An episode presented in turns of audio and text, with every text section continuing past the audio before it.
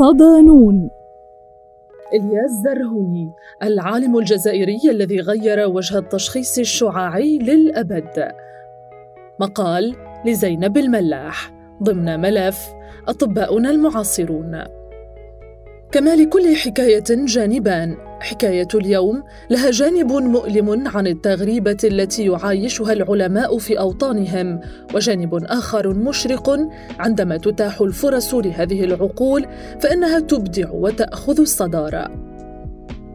حكاية اليوم عن العالم والطبيب الجزائري إلياس زرهوني، الذي نبغ واستطاع بفضل مثابرته أن يصل إلى ترأس أكبر مؤسسة بحثية في العالم، وغير وجه التشخيص الشعاعي للأبد بابتكاره طريقة لتمييز الورم الخبيث عن الحميد من خلال التصوير دون الحاجة للتدخل الجراحي.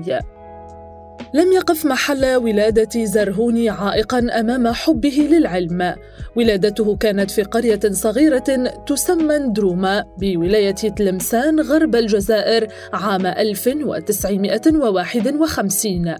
والده محمد الزرهوني كان معلماً للرياضيات محباً للعلم، دائماً ما كان يقول لأبنائه السبع: كل حياتك تنبني على العلم. أثر ذلك كثيراً في نشأة الزرهوني، الذي يؤمن أن حياة الإنسان معتمدة على اللبنات الأولى من المبادئ والقيم التي يؤسسها الأهل في طفولة الإنسان، وتنعكس بشكل واضح على مسيرة حياته. انتقلت عائلة زرهوني إلى العاصمة ليكبر ويستكمل تعليمه فيها، وتخرج طبيباً في جامعة الجزائر عام ألف وتسعمائة وخمسة وسبعين. حاول زرهوني أن يوسع آفاق العلم وبدأ يفكر في السفر، وكان لنوع وقوة العلاقة التي تربطه بعائلته والأعراف الاجتماعية لبلده الجزائر الأثر في تحديد وجهته، فوضعت له أسرته شرطين لتأييد سفره، أولهما الزواج وثانيهما ألا يسافر إلى فرنسا، وهذا أمر واضح، فهو من أسرة قاومت الاحتلال الفرنسي وعانت من ويلات وتبعات الاستعمار، وبالتالي من الصعب جدا تقبل فكرة السفر إلى المستعمر.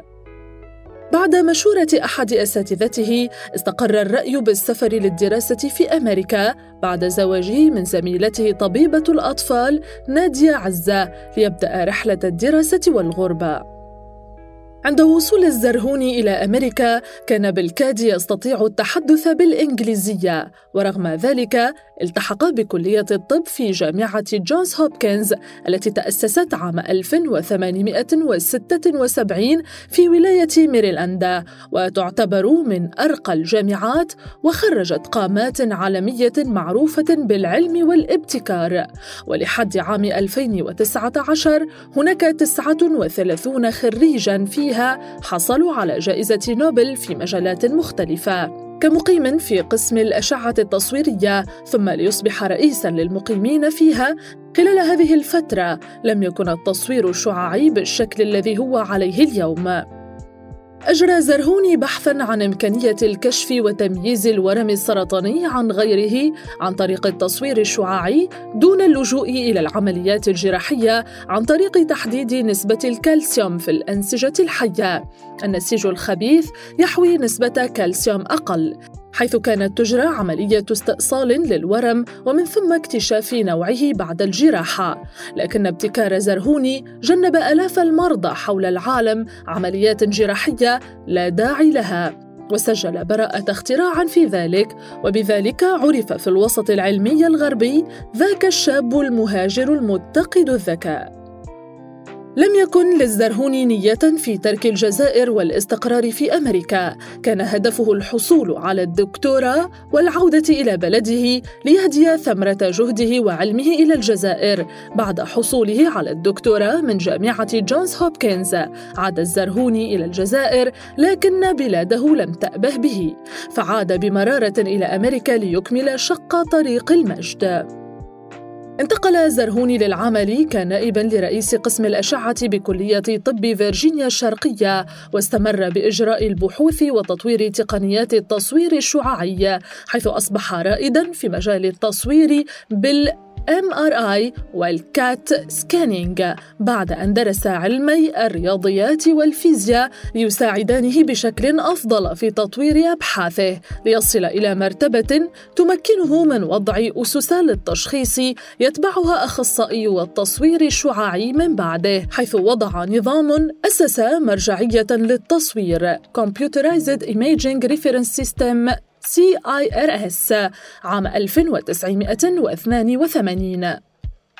عاد إلياس زرهوني إلى جونز هوبكنز عام ألف وتسعمائة وخمسة وثمانين ليرأس قسم التصوير بالرنين المغناطيسي الجديد، وهو في مقتبل الثلاثينيات استطاع اختراع طريقة مذهلة لتصوير القلب بالرنين المغناطيسي، وطور طريقة جديدة لكشف سرطان الثدي، وكان أول من استخدم التصوير لكشف ترقق العظام، واستطاع أن يغير كفاءة التصوير، وكان أول من حول الصور إلى هاي ديفاين، ثم ليترأس إدارة مركز رسل اتش مورغان لعلوم الأشعة.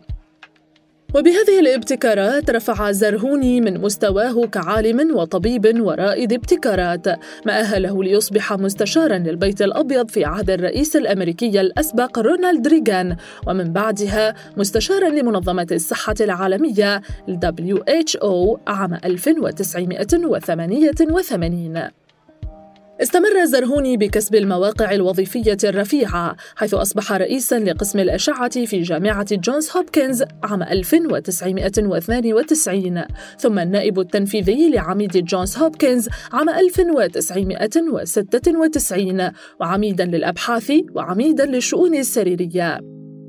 بالإضافة إلى التدرج الوظيفي الذي ارتقى به، ساهم زرهوني بتأسيس وإنشاء عدد من الشركات لخدمة الواقع الصحي الأمريكي، حيث أسس شركة بيوبسايز كوربوريشن، وتلاها مساهمته في تأسيس American Radiology Services خدمات الأشعة الأمريكية التي أدارها حتى عام ألفين واثنين، فضلاً عن مساهمته بتأسيس SurgeVision آي إن سي، شركة مختصة بالتداخل الجراحي الموجه بواسطة الرنين المغناطيسي، وساهم باختراعها.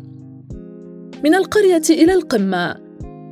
عند الحديث عن ال إن آي إتش، معاهد الصحة الأمريكية التي ترأسها زرهوني عام ألفين واثنين، فإننا نتحدث عن أرقى مؤسسة بحثية في العالم بميزانية تعادل واحد وأربعين فاصلة سبعة مليار دولار سنوياً، تشمل سبعة وعشرين مركزاً بحثياً، وتوظف أكثر من عشرين ألف موظف، من بينهم ستة آلاف عالم وباحث.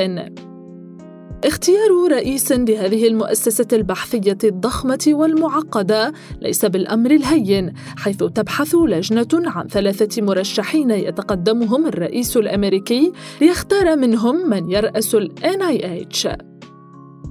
كانت الظروف في الفترة التي تم ترشيح إلياس زرهوني فيها لا تسير في صالحه، حيث تم ترشيحه بعد أحداث الحادي عشر من سبتمبر، في الفترة التي كان فيها خطاب الكراهية الموجه ضد المهاجرين من أصول عربية ومسلمة في أوجه.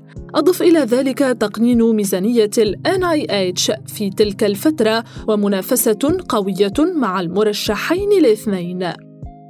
كان على الرئيس الأمريكي أن يختار رجلاً استثنائياً ليدير هذه المؤسسة في تلك الفترة الحرجة. رأى في زرهوني الإصلاحي المعروف بين زملائه أنه يستطيع حل أي مشكلة تواجهه، بينما لا يرى غيره إلا العقبات.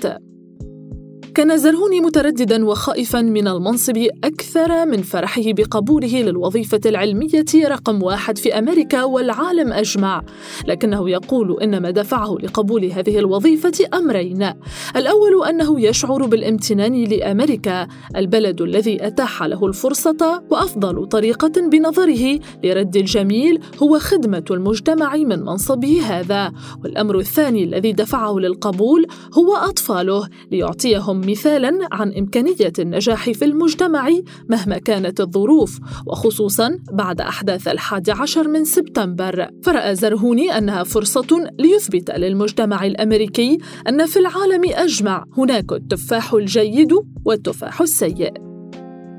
زرهوني الذي ترك بصمته في الطب وغير وجه التشخيص للأبد استطاع ترك بصمته في أثناء ترأسه لل إن آي إتش ويغير وجه ممارسة العلوم والأبحاث للأبد. خلال الفترة ألفين واثنين إلى ألفين وثمانية التي ترأس فيها زرهوني معاهد الصحة الوطنية الأمريكية استطاع إثبات مقدرة فذة ليس فقط في مجال الطب واختصاصه بالتصوير الشعاعي، لكنه أثبت قدرات إدارية هائلة بالخطوات التي اتبعها لإصلاح تلك المؤسسة الضخمة والمعقدة. في حديث له ذكر الخطوات التي اتبعها في الإدارة والإصلاح فقال: الإصلاح كان يعني أولاً ضرورة تغيير طريقة المعهد في دراسة العلوم، ثانياً ضرورة إيجاد نظام قادر على خلق تخصصات جديدة في علوم الكمبيوتر وعلم الجينات والطب السريري، ثم وضع العلوم الفيزيائية أي الرياضيات والفيزياء في خدمة علم الطب وتدريب العلماء الشباب الجدد في أمريكا، لأن العلماء في أمريكا أصبحوا متقدمين في السن. لذلك فقد وضعت هذا البرنامج للعقول الشابة، وقد كان برنامجا ناجحا جدا، ولأنه كان ناجحا جدا فقد اقترحت سن قانون جديد، قانون إصلاحي، ومرره الجمهوريون والديمقراطيون على حد سواء، وكان ذلك عام ألفين وستة.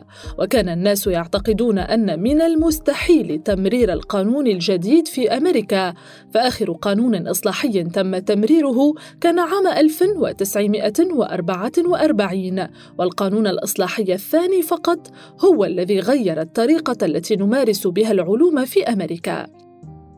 بهذه العقلية الفذة تمكن زرهوني من إكمال مهمته بنجاح بكل المقاييس، وخير وصف لذلك ما قاله أحد زملائه أنه ترك ال إن آي إتش بشكل أفضل مما تسلمها. بعد الإصلاحات التي أجراها داخل أكبر مؤسسة بحثية بالعالم ووضع أسس جديدة أضاءت الطريق للباحثين والعلماء لممارسة العلوم وتطوير الأبحاث ومنح الفرص للعقول الشابة المتقدة، ترك زرهوني معاهد الصحة الوطنية عام ألفين وثمانية ليبدأ رحلة جديدة ليست بعيدة عن شغفه بالعلم، حيث ترأس إدارة وتطوير الأبحاث في شركة الأدوية الفرنسية سانوفي، حيث قاد فريقاً من العلماء والباحثين في سبيل تطوير اللقاحات والعقاقير التي تساعد ملايين الناس وتنقذ ملايين الأطفال من المرض. رسالته للشباب: يعتبر زرهوني العلم لغة عالمية وينظر إليه على أنه عالمي وشامل، لذلك أصبح من أوائل مبعوثي العلوم الرئاسية لتعزيز العلوم والتكنولوجيا في عهد أوباما إلى بلدان العالم، وبذلك زار العديد من الدول العربية ووجد العديد من العقول والكفاءات المنطوية في بلادها التي تحتاج برأيه إلى مد الجسور والمساهمة التي تصنع التغيير. يوجه زرهوني رسالة للعقول العربية بأنها عقول لا ينقصها الذكاء، لكنها تعاني من حالة فقدان للهوية وقلة تقدير للذات. يقول إن اليوم الأول الذي تسلم فيه منصبه كمدير لمعاهد الصحة الوطنية أخذه في زيارة للمكتبة الوطنية الأولى التي تضم أقدم كتاب لديهم في الطب، وتبين لزرهوني أن الكتاب ما هو إلا مؤلف باللغة اللغة العربية للرازي. يرى زرهوني أن لإحداث نهضة علمية في بلداننا لابد من البدء بالطفل والاهتمام بالتعليم الذي يراه مستهلكاً. موقفه من وباء كورونا: يجب أن نتعلم من هذه الأزمة وأن نتعاون ولا نعيد الأخطاء.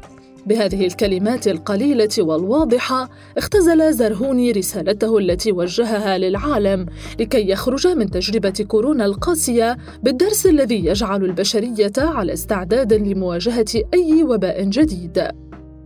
ويعزي سبب تفشي كورونا في العالم إلى افتقار العالم أجمع إلى نظام ومراقبة أخطار عن الوباء بشكل فعال، ويقول إن العالم لم يتعلم من المحن الماضية التي مرت عليه أيام إيبولا وميرس وسارس، وهذه الفرصة الوحيدة اليوم إذا لم تستغلها بلدان العالم لن تنجح مرة ثانية في مواجهة الأوبئة.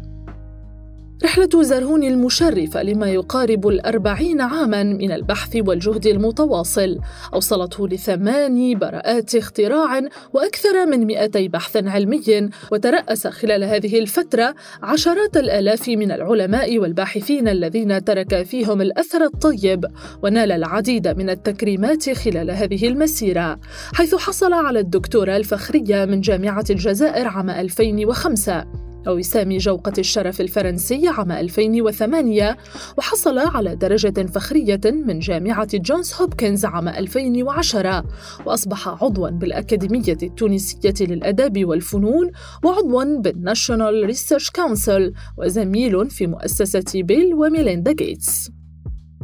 اليوم يضع زرهوني خلاصة تجربته تحت تصرف بلاده، ويطمح أن يرفد الشباب بالدعم والخبرة التي حصل عليها، وينظر له الملايين من الشباب كمثال لامع يقتدى به.